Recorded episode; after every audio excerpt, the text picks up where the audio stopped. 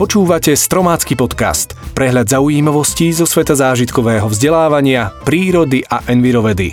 Každý pondelok na webe Stromu života. Dnes si povieme o bunkách, o bambuse a mikroplastoch. Dnešné témy pre vás vybrala Monika Piechová. Ja som Marek Koleno. Pod slovom bunka si zvyčajne ľudia predstavia niečo veľmi maličké, čo je viditeľné len pod mikroskopom.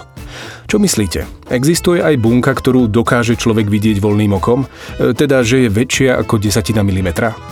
Na odpoveď si budete musieť chvíľku počkať. Začnem jednou z najmenších buniek v našom tele. Červenou krvinkou s priemerom okolo 8 mikrometrov. Do 1 mm sa ich tak zmestí viac ako 100. Kožné bunky sú väčšie, mávajú bežne 30 mikrometrov. A teraz to začne byť zaujímavejšie. Najdlhšie bunky v ľudskom tele sú nervové bunky, ktorých výbežky môžu mať dĺžku aj viac ako 1 meter. Sú však príliš tenké, ich hrúbka je asi len 10 mikrometrov. Tesne na hranici viditeľnosti voľným okom je ľudské vajíčko. Táto bunka má priemerne desatinu milimetra. V rastlinnej a živočíšnej ríši sa však nájdú aj výrazne väčšie bunky. Napríklad, keď rozoberiete mesiačik pomaranča na slzičky naplnené tekutinou, dostanete jednotlivé bunky. Prvenstvo však patrí pštrosiemu vajcu, ktorého hmotnosť je okolo 1,4 až 1,8 kg a rozmery približne 15 cm na dĺžku a 12,5 cm na šírku. Jeho škrupina je taká pevná, že na vajce sa môže postaviť dospelý človek bez toho, aby ho poškodil. Je to preto, aby vydržalo 100 kg váhu matky počas sedenia.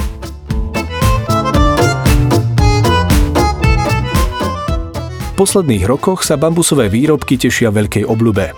Vedeli ste, že aj keď mnoho druhov bambusu má stromovitý vzhľad, je to vlastne tráva.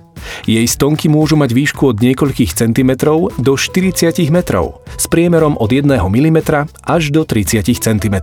Táto travina rastie v rôznych nadmorských výškach a za rôznych klimatických podmienok, i keď najradšej má tropické podnebie. Má široký a silný koreňový systém, ktorý udržuje pôdu stabilnú a tak zabraňuje jej erózii. Vo voľnej prírode sa dožíva viac ako 120 rokov. Vďaka rýchlemu rastu a nenáročnosti na pestovanie patrí medzi najviac hospodársky využívané rastliny.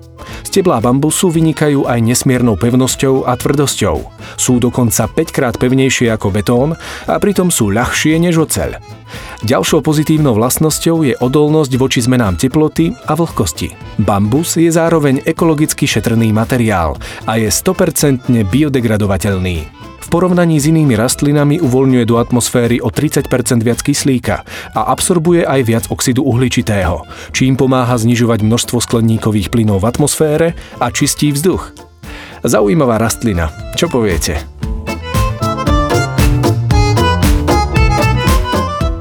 Ako mikroplasty sa označujú akékoľvek plastové úlomky s veľkosťou menšou ako 5 mm. Do prostredia sa dostávajú z rôznych zdrojov, z kozmetiky, z oblečenia a pri priemyselných procesoch. Sekundárne mikroplasty sú také, ktoré vznikajú pri degradovaní väčších plastových výrobkov, ako sú plastové fľaše, rybárske siete či plastové tašky. Vedeli ste, že drobné kúsky plastu sa dostávajú do prostredia aj pri bežnom narábaní s plastovými výrobkami? Napríklad, keď otvárate fľašu alebo trháte plastový obal. Množstvo uvoľnených mikroplastov závisí od viacerých faktorov. Vedci skúmali rôzne plastové materiály a tiež metódy narábania s nimi. Otvárali napríklad obal od čokolády, strihali a prerezávali plastové tašky či lepiacu pásku a odkrúcali vrchnák z plastových fľaš. Každý výrobok odvážili pred a po narábaní s ním.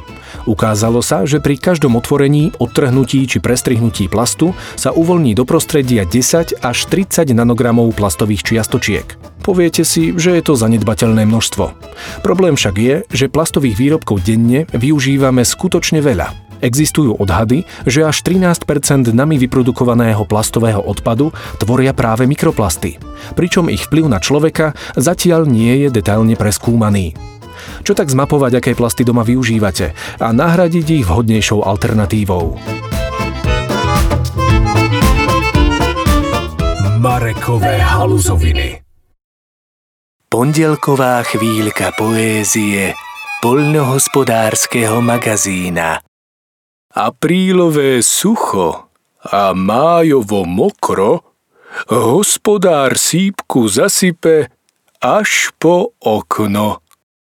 A toto bola, vážení poslucháči, krásna aprílovo-májová pranostika, kde je opäť vidieť, že príroda má odpovede na všetky naše otázky. Aprílové sucho. Hm, hm, hm. Tak to bolo z dnešného podcastu všetko. Na budúce si povieme o chodiacich žralokoch, o šestprstej poloopici a o najhlasnejšom vtákovi na svete. Počujeme sa opäť pondelok na webe Stromu života a v aplikáciách Podbean, iTunes, Spotify a Google Play.